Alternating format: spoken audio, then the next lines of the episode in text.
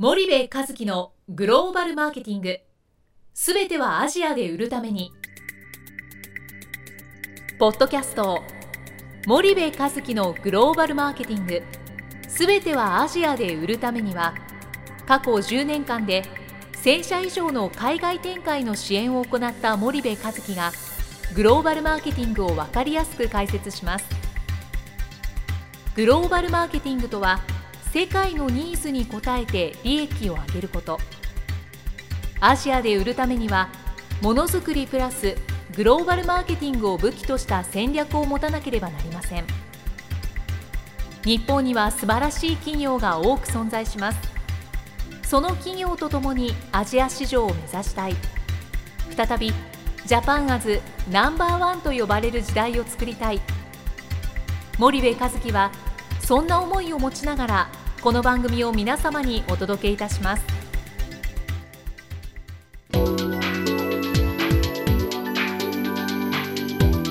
こんにちは、ナビゲーターの東忠夫です。こんにちは、森部和樹です。それでは森部さん、前回マーケットメイキングとかマーケティングクリエーションっていうところの話をさせていただいていると思うんですけど、今韓国が結構 LG サムソンで注目されてると思うんですけど、前回ハイアールとかそういう話が出てきたと思うんですけど、リスナーの中にはそのハイアールって、なんとなく聞いたことがあるけど、じゃあそれが中国メーカーって正しく認識がされてる方もがいるかどうかっていうと、まだまだそんなになんか多くないような気がするので、なんかその韓国だけじゃなくて、今アジアの中でどういうプレイヤーが成長してきてるとかというのは、森部さんなりどうですかね。韓国の話ばっかりがメディアなんかでも目立ってますけど、その今ね、こういうその中国と日本のね、戦略の問題で中国へのスポットライトはあまり日本では当たっていないけども、中国にもものすごくたくさんの企業がいて、ハイアールというのは今世界最大の家電メーカーさんになってるんですかね。で、中国にもハイアールだけじゃなくて、コンカという会社もあれば、美的という会社もあるし、家電だけじゃなくて自動車で言ったら BYD とかっていう会社もあって、BYD なんてのはリチウムイオン電池の世界の1位とか2位とかね、そういう会社で、この会社ももともとその BMW のロゴのね、パクリのようなロゴをね、車にくっつけて BMW じゃなくて BYD なんて言って、10年ぐらい前だと、世界中から馬鹿にされてたような会社なんだけど、今だとそのロゴの使用をやめてね、モノマネから始まったような会社がいつしか立派な一流企業になっちゃってるっていう、そういう企業がやっぱ中国にもたくさんあるし、アップルの製品を作ってることで有名な台湾の Foxconn とかね、それからマレーシアだと、最近だと、LCC の話題がすごく多いから、あそこの社長非常に素晴らしい、トニー・フェルナンデスさんだったかな、エアアジアの社長さん、あれなんかもマーケットメイキングをまさにかなり早期からやってのけた社長さんですし、アジアの企業っていうのは日本にいるとなかなか知らない、けどものすごくやっぱり多い。インドもタイもそうですけども、ものすごく素晴らしい企業が、これがもう80年代とかだったらもう想像もつかない、町工場のおっちゃんっていうような人たちしかいなかったですよね、東南アジアなんていうのは企業っていうのは。あと全部国営でしたから、それがどんどん民営化されて、でいつしか日本の企業よりも巨大になって、ハイアールは世界一の家電メーカーだって、アメリカなんかものすごいですからね。アメリカの家電量販店に行くと、ハイアールの冷蔵庫一色ですしね、インドもそうですし、で中国13億人口いるじゃないですか、普通に考えてね、ハイアールそうだ日本だとサンヨーを、ね、買って、アクアっていうブランドで ね、日本でも CM 流してますけど、13億に冷蔵庫を売るのと1億2000万に冷蔵庫を5社で売るのと、どっちがいいのっていう話でね、そりゃ売上も利益も時価総額も変わってきちゃうよっていう話で、やっぱそういう企業と戦っていっているっていうのが今の日本のメーカーで、だから白物をもう撤退をして黒物にフォーカスをすると、ただ一方で黒物を作ってるアジアの会社だっていっぱいいるしね、もしかすると家電メーカーは家電を作ることをやめないといけないかもしれないと。テレビを作るメーカーが日本にこんなにたくさん必要なのかっていうと、もしかしたらそうじゃないかもしれない、でもっと次の世界に行かないといけないし、もっとそのマーケットを作っていくということは、やっぱりやっていかないといけない。もともとねテレビなんかアメリカの GE とね、あっちの ねもう一個の会社がヨーロッパのフィリップスとか、ああいうところが作ってたものを日本企業が奪っていったわけ で、はい、で彼らはそこでやっぱり今の日本企業と同じ状況になって、けどじゃあGE もそうだしフィリップスもそうだしあれだけ大きい企業になってるっていうのは、そういうことであってね。例えば日立なんかすごいですよね、家電にも力入れてないですよね、でそこでさらに大きくなっていくっていう、ああいう経営判断はやっぱり日本のメーカーもやっていかないといけないし、今中国や韓国やアジアの企業に日本の家電メーカーさんがやられてることっていうのは、僕たちが20年25年前に欧米の企業にやったことなんですよね。でその時欧米企業がどうやってその危機を乗り越えたのか、こういうことをやっぱり学んでいかないといけないし、いつまでもこう後ろ髪引かれるような状態でいると、まあ、今株価が本当に恐ろしい状態になっているような日本の家電メーカーのようなことになってしまうっていうのは一つありますよね。そうですね。 IBM なんかまさにそうで、ハードからソフトへ転換して、パソコン事業部はレノボに売っちゃいましたもんね。そうですよね。あれもものすごい経営判断で、IBM といったらパソコンの会社で、インターナショナルビジネスマシーンというのが IBM の元々の略称で、それが今ではソフトであったりコンサルテーションだったりシステムであったり、そういう方向にどんどん舵をこう切り直していってる。でこれね、結局その大企業だけの話じゃなくてですね、そういうその成長著しいアジアの企業、みんなベンチャーですよ、もともと。当然国営からね民営化されたっていう巨大なベンチャーっていうのもありますけど、やっぱベンチャーで始まってきてて、日本の中堅中小企業であったとしても、日本の大企業がもうねアジアで本当に勝っていけるかって言ったらわからない。これはね、今までの日本企業だったらそうだったので、いいものを作ってりゃお上が買ってくれると、大企業買ってくれると、この発想でアジアに追従していったらよかった。ただもうおそらく僕がこの10年見てきてるね、アジアの企業であったり日本の企業のアジアでの現状でお話をするんであれば、中堅中小企業さんがその大手ばっかりに追従をしたアジア展開をしてても、もう僕は先はないと思っていて、やっぱり中堅中小企業もマーケットを作るっていうことをやっぱやっていかないといけないし、マーケティングやっていかないといけないし、僕たちは中小だからできないとか、僕たちは中小だからいいものを作って上から買ってもらうしかないんだって、そんな発想をアジアの中堅中小企業持ってないんですよね。そうですね。で多くの中堅中小企業の社長さんとお話をしていると、やっぱりそのぬるい、アジアやりたい、やらなきゃいけないんじゃないか、でそのうにゃうにゃした状態で何年もね、結局一歩も進んでないじゃない社長と。で今何社もね、地方も都内近郊も含めて月1回僕のところに会いに来てね、で彼らと何やってるかって3年後に社長の会社がアジアでどうなるべきか、どうなりたいかっていうことをベースに、それをブレイクダウンして、今年はこういうことをやる、来年はこういうことをやる、再来年はこういうことをやるっていう、そんな取り組みをねやってるんですよ。だからね、やっぱそうやってすごく本気な社長はね、月に1回しっかり東京来て僕のところに来てね、そういう組み立てをやって、3年後に自分たちはグローバル化するんだっていうね、そういう立派な社長もね当然いらっしゃるんでね。そうですね。まあ、一概には言えないですけどね。そうですね。まあ、さっき出たLCC のエアアジアの話なんかも、もう LCC なんかも日本の企業はもう完全に出遅れてるというか、エアアジアがまあ10年前ぐらいから、コツコツとやってきたのに対して、もう最近ですもんね。そうですね。あれもエアアジアさん2000年代多分前半1年とか2年とかそういう、レベルで、多分エアアジアって聞いたらマレーシアの会社だって知らない人も多分多いんじゃないかなと思いますけどもね、トニー・ヘルナンデスっていう社長さん、要はああいう社長さんね、別にマレーシアで育ってマレーシアで教育受けて、マレーシアで授業やってんじゃないんですよね。ああいう人たちって結局その欧米に留学をして欧米の大学出て、でそういう人たちがマレーシアに戻ってきてとか、タイに戻ってきて、フィリピンに戻ってきて、インドネシアに戻ってきて、でそこで事業をいわゆるグローバルなレベルでやってるわけですよね。だから英語ができるとかできないとか、語学がどうだとか、ね、異文化理解が浅いとか低いとか、もうそういう次元通り越しちゃってるから、そういう優秀なアジアの経営者と本当に日本が戦っていけるのかっていう、もうそこですよね。そうですね。でアジアなんかまあ最近のニュースだと、まあ某大手航空会社との提携が解消になってしまったり、うん、やっぱ企業文化が違うというか、うん、そのスピードが違うことによって、うんうん、日本企業はついていけないですかね、うん、あれは。そうですね、まあうん、実際ね何があったかっていうのはあれですけども、某大手というのはアナだと思うんですけどね、あの一社は JAL だからねアナと JAL と比べた時にやっぱりアナの方がまだベンチャー企業と合いそうなイメージを我々は受けてますけども、うん、やっぱりそのエアアジアのね取り組みを見てると、まあスピードも何もかもが多分日本の企業とは違う。よく一時期ね合弁つって海外合弁散々やってね、うん、なかなかうまくいかないって、これ、うん、そうなんですよね、うん、その多くのやっぱりアジアの企業は言うのは判断が遅いと、うんでリスクがっていうんだけど、リスクなんてあるに決まってるじゃないっていうことをやっぱり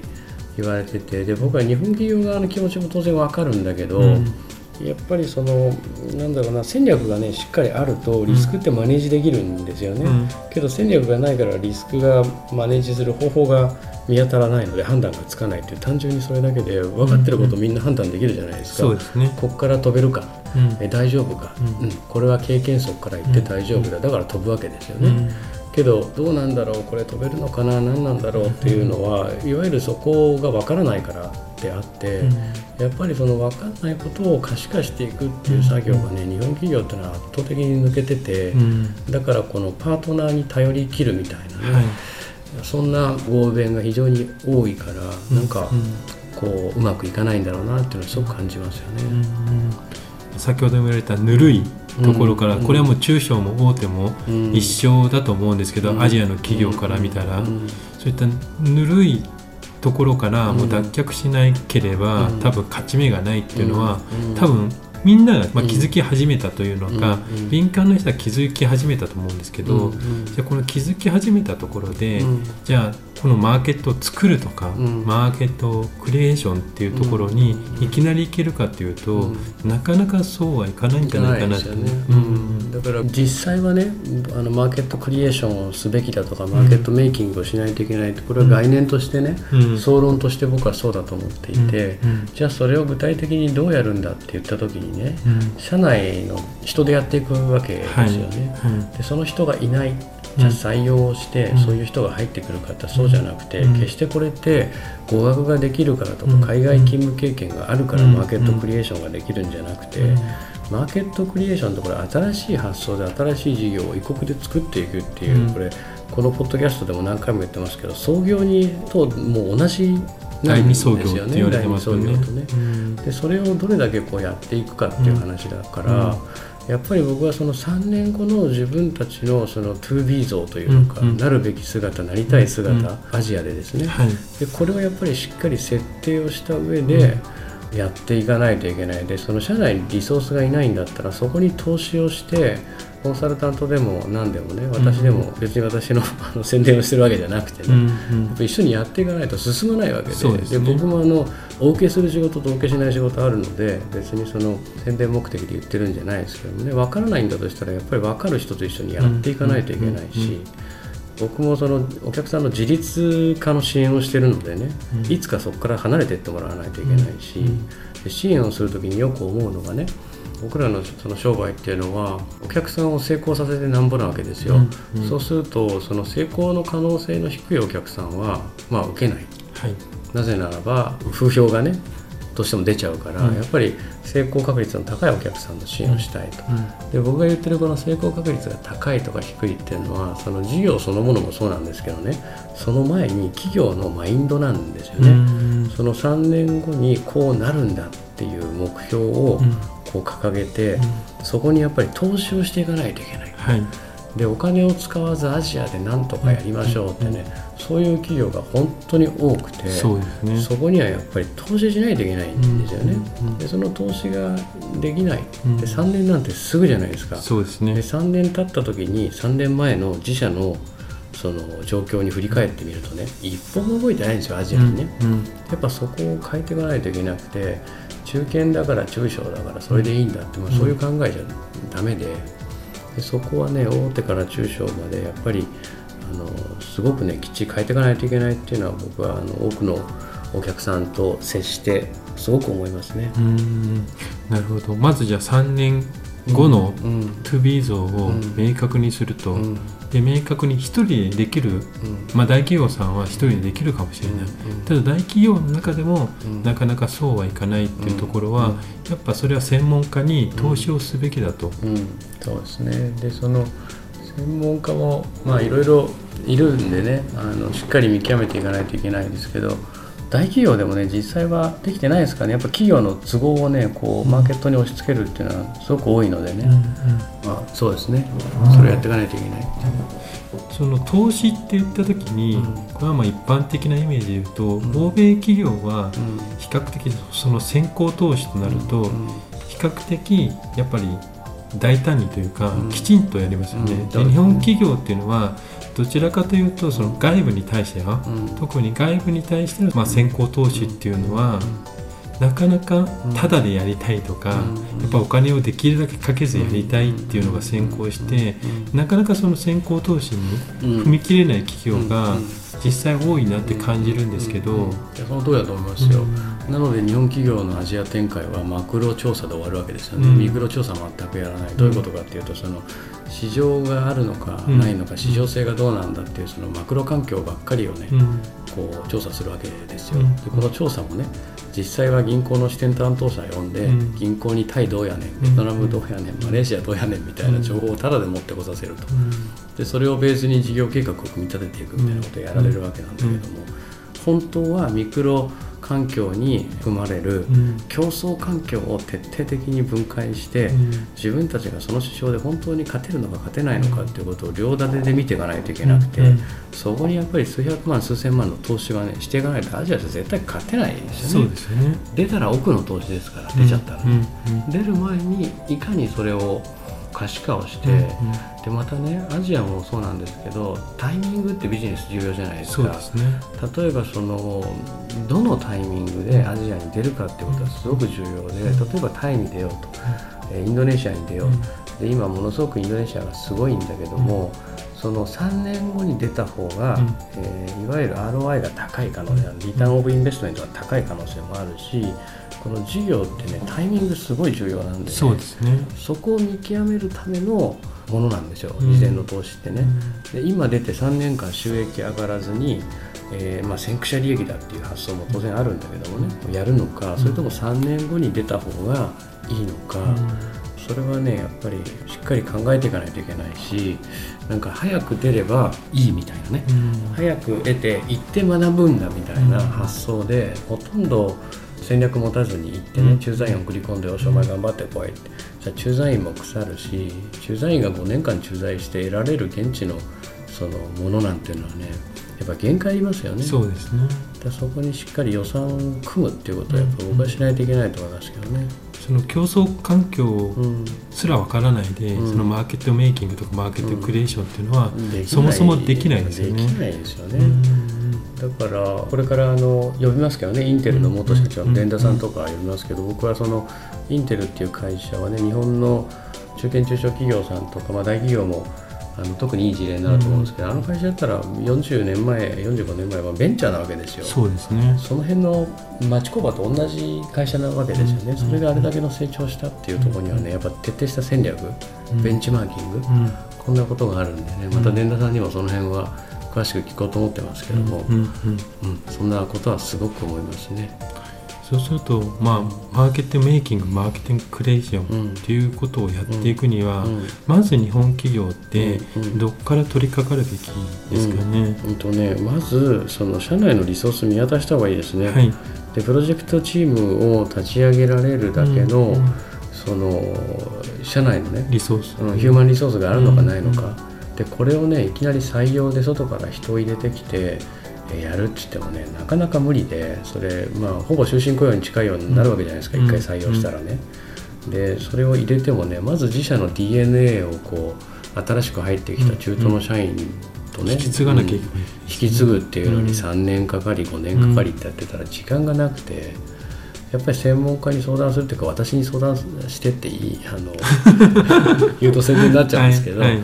まあ、僕もその時間もあるんでお受けできるできないもあるけどもね、やっぱりそれ誰かつけた方がいいですよね。そうですよね。でやっぱりその支援者もねいろいろなんでね、いろんなやっぱ支援者がいるから、そこはしっかり選んでいかないといけないし、でそれを3年越しでやっていくっていうことはやっぱりやっていかないといけないと思いますけどもね。わかりました、はい、じゃあ今日はもうそろそろ時間なので、はい、森部さんありがとうございました。ありがとうございます。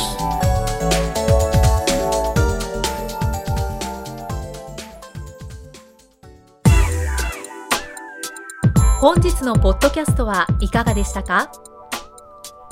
番組では森部和樹への質問をお待ちしております。ご質問は podcast@spydergrp.com podcast@spidergrp.com までお申し込みください。たくさんのご質問をお待ちしております。それではまた次回お目にかかりましょう。